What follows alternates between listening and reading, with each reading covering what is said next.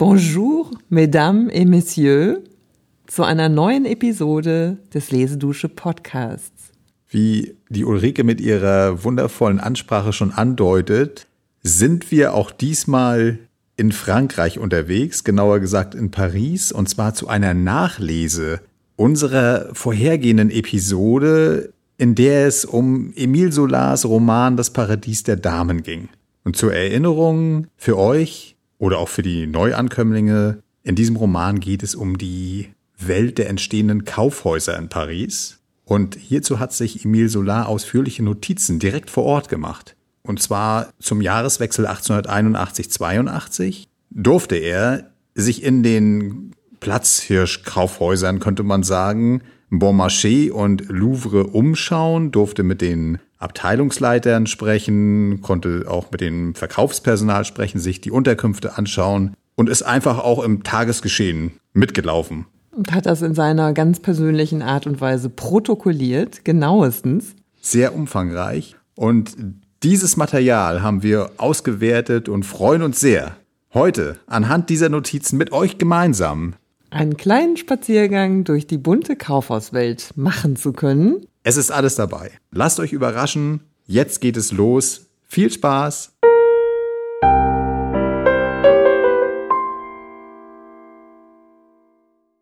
Folglich muss möglichst viel und darum billig verkauft werden. Außerdem muss der Kunde durch die Anhäufung aller nur vorstellbaren Waren, die der Frau dienen, an einen einzigen Ort gelockt werden.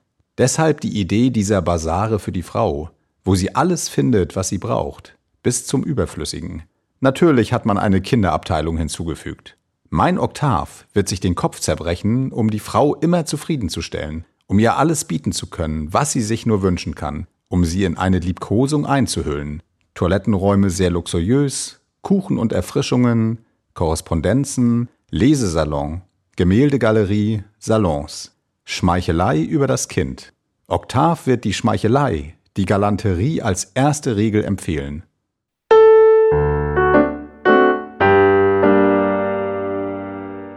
Für die Kundin Lese- und Schreibsalon.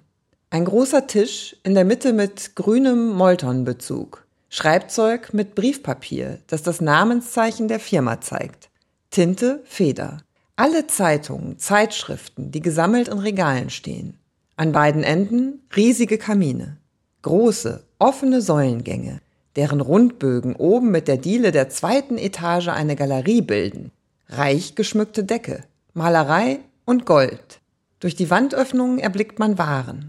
Von der nahegelegenen Parfümerie steigen Düfte auf. Kinder spielen, laufen herum. Man hält sie an, still zu sitzen. Der Grundsatz des Kaufhauses ist es, keine Ecke leer, leblos, ungenutzt zu lassen.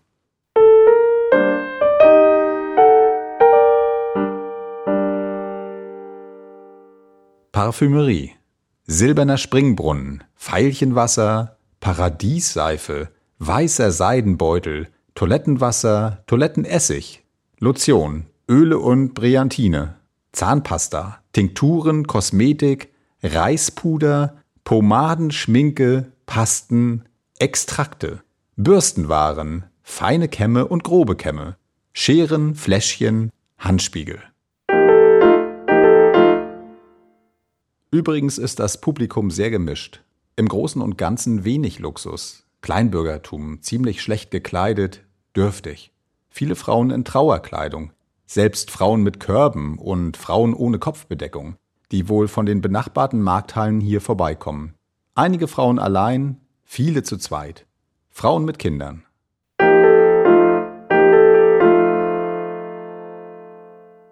Man bringt die Artikel zurück, die nicht mehr gefallen. Oft kauft eine Frau aus dem Mittelstand Stoff für einen Unterrock und zudem einen Unterrock, lässt das Modell des Unterrocks kopieren, fertigt damit einen aus dem Stoff an und bringt den Unterrock wieder zurück.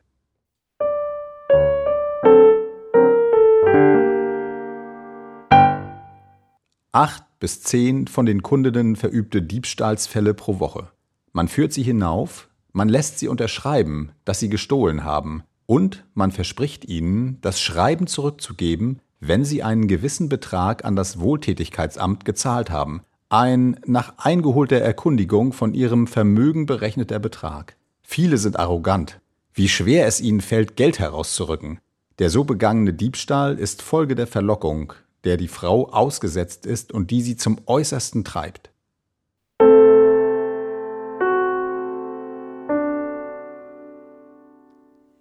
Die meisten Kundinnen sind unerträglich, anspruchsvoll, lassen 50 Ballen aufrollen. Das ist nicht das, was ich will. Die sind es, die die Verkäufer als Nervensäge, Luder, Biest bezeichnen. Also absolut keine Sinnlichkeit in den Beziehungen zwischen Kundinnen und Verkäufern. Nur in der Handschuhabteilung kann das Anprobieren der Handschuhe etwas Sinnliches auslösen.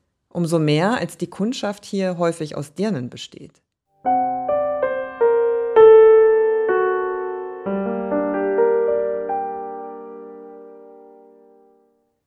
Überall Spiegel. Das ununterbrochene Murmeln der Menge, das summende Geräusch der Gespräche, die stickige Luft, die drückende Hitze mit dem Geruch der Stoffe, die Salons für die Anprobe der Damen, Mattglasscheiben. Wenn eine Verkäuferin die Tür öffnet, erblickt man die Kundin im Korsett mit nackten Armen. Ehemänner sitzen vor der Tür auf Stühlen und warten. Es heißt, dass manche Provinzler Szenen machen, ihre Frauen nicht hineingehen lassen wollen und nur wütend nachgeben. Übrigens geht es vorwiegend darum, Geld zu verdienen. Keine Zuneigung, keine Kameradschaft, lediglich Reiberei und fast Hass, Eifersucht, durch entgegengesetzte Interessen ausgelöst. So ist der Angestellte, der Seide verkauft, wütend, wenn er eine Dame zur Konfektion begleiten muss, die sich, nachdem er verschiedene Tuchballen für sie aufgewickelt hat, entschließt, ein fertig geschneidertes Seidenkleid oder einen fertigen Seidenmantel zu kaufen. Also Rivalität, schlechte Laune, Hass. Zudem gibt es übermäßig viel zu tun.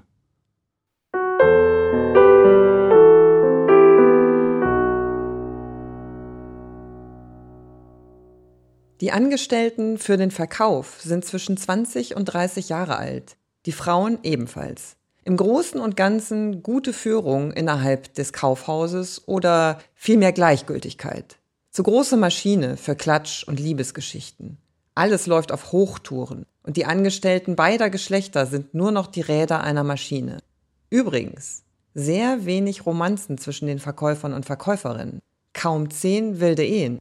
Sobald ein Liebesverhältnis zustande kommt, weiß man darüber Bescheid, spricht und lacht man darüber und das Liebespaar geht fort.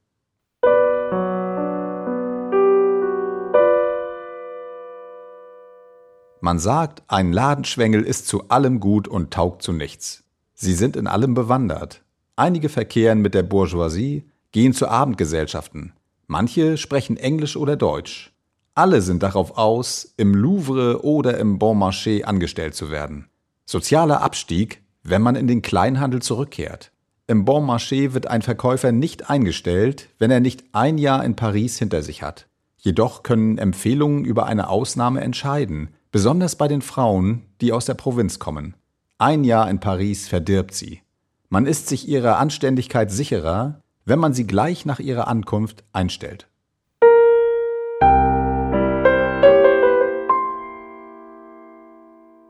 Die Angestellten haben eine Stunde Zeit für das Mittagessen. Sie beeilen sich, essen in einer Viertelstunde und gehen dann für eine Dreiviertelstunde aus dem Haus. Das Glück, draußen zu sein. Übrigens gibt man ihnen selbst gegen Bezahlung keinen Kaffee. Drei Fleischgerichte zur Auswahl, drei Desserts zur Auswahl.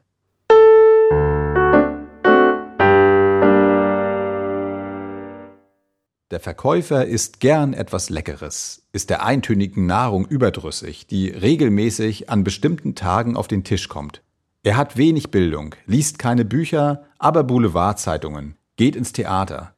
Sie haben absolut keinen Zugang zu den literarischen und mondänen Kreisen von Paris. Jedoch interessieren sie sich leidenschaftlich für Pferderennen, um zu wetten, bringt seinen ganzen Verdienst durch, nie Ersparnisse, raucht, trinkt, hat Mätressen will Geld verdienen, um es auszugeben.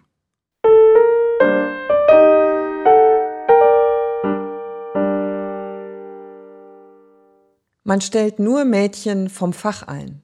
keine unglücklichen und interessanten Frauen der besseren Gesellschaft. Eine schreckliche Belastung. Man will, dass sie sich schon beim Eintritt auskennen. Manche sind heroisch, ernähren eine Familie, das verkörperte Elend und die Selbstaufgabe, die die zwei Brüder aufgezogen hat und stirbt.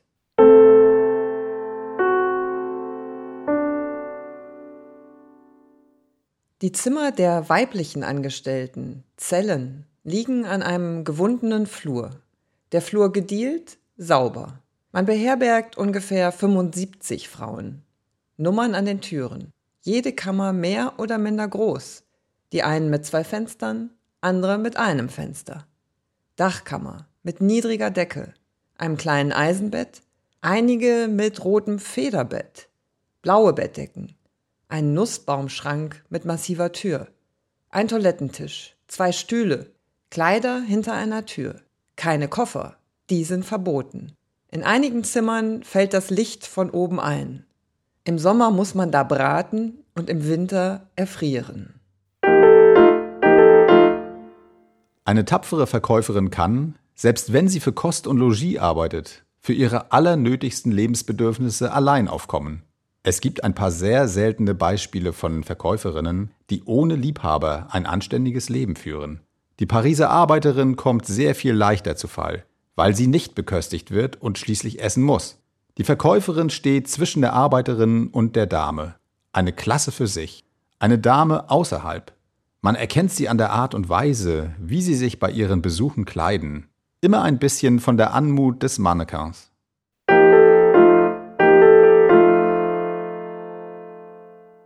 Von einer Abteilung zur anderen können sie sich nicht ausstehen. Außerhalb des Hauses treffen sie sich nicht. Wird eine neue Verkäuferin im Louvre angestellt, wird sie von der ganzen Abteilung beargwöhnt. Sie muss sie durch Liebenswürdigkeit oder Durchsetzungsvermögen erobern. Einigen gelingt es nicht, dort zu bleiben. Alle stellen sich gegen sie und plagen sie mit Schikanen. Im Louvre sofortige Entlassung einer Verkäuferin, wenn einer Kundin übel wird, die sie beschuldigt, Knoblauchwurst gegessen zu haben. In Wirklichkeit hat sie Brot gegessen. Die anderen Verkäuferinnen senken den Kopf, verteidigen sie nicht einmal.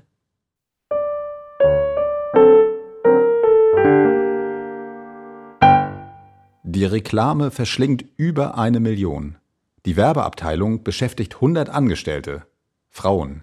Sie schreiben die Adressen, die Streifbänder, stecken die Sendungen in die Briefumschläge und in die Streifbänder. Sie falten, sie frankieren. Vornehme Frauen, Frauen der besseren Gesellschaft, denen das Schicksal mitgespielt hat.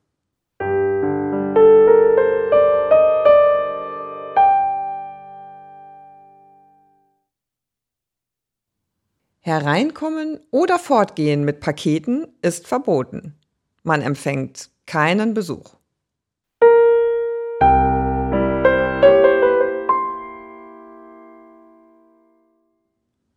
Der Verkauf. An gewöhnlichen Tagen erreicht er drei bis 400.000 Francs. Der Gesamtumsatz überschreitet 100 Millionen im Jahr. Schon morgens kommen Kunden. Die Zeit des größten Andrangs ist zwischen zwei und fünf. Bei Schneewetter kommt niemand. An guten Tagen etwa 10.000 Kundinnen. An den großen Verkaufstagen bis zu 70.000.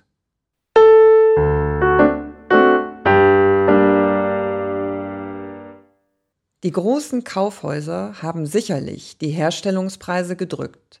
Zudem verschwinden die Kommissäre einer nach dem anderen, sowie die Mittelspersonen aller Art, die Makler der Fabriken oder Vertreter. Wenn ein Fabrikant nicht mehr für das Bon Marché und das Louvre arbeitet, weiß er nicht mehr, wo er seine Stoffe absetzen soll.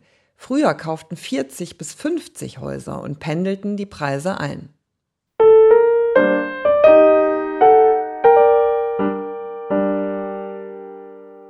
Die großen Kaufhäuser haben die Modewaren, aber Mode ist vergänglich. In 20 Jahren werden sie dem Untergang geweiht sein. Man wird vielleicht auf die Spezialgeschäfte zurückkommen. Schon beklagen sich die Frauen über den Andrang. Sie warten eine Stunde, bis sie bedient werden. Sie werden gedrückt, gestoßen. Wenn sie nicht woanders hingehen, ist es nur, weil sie keine Wahl haben.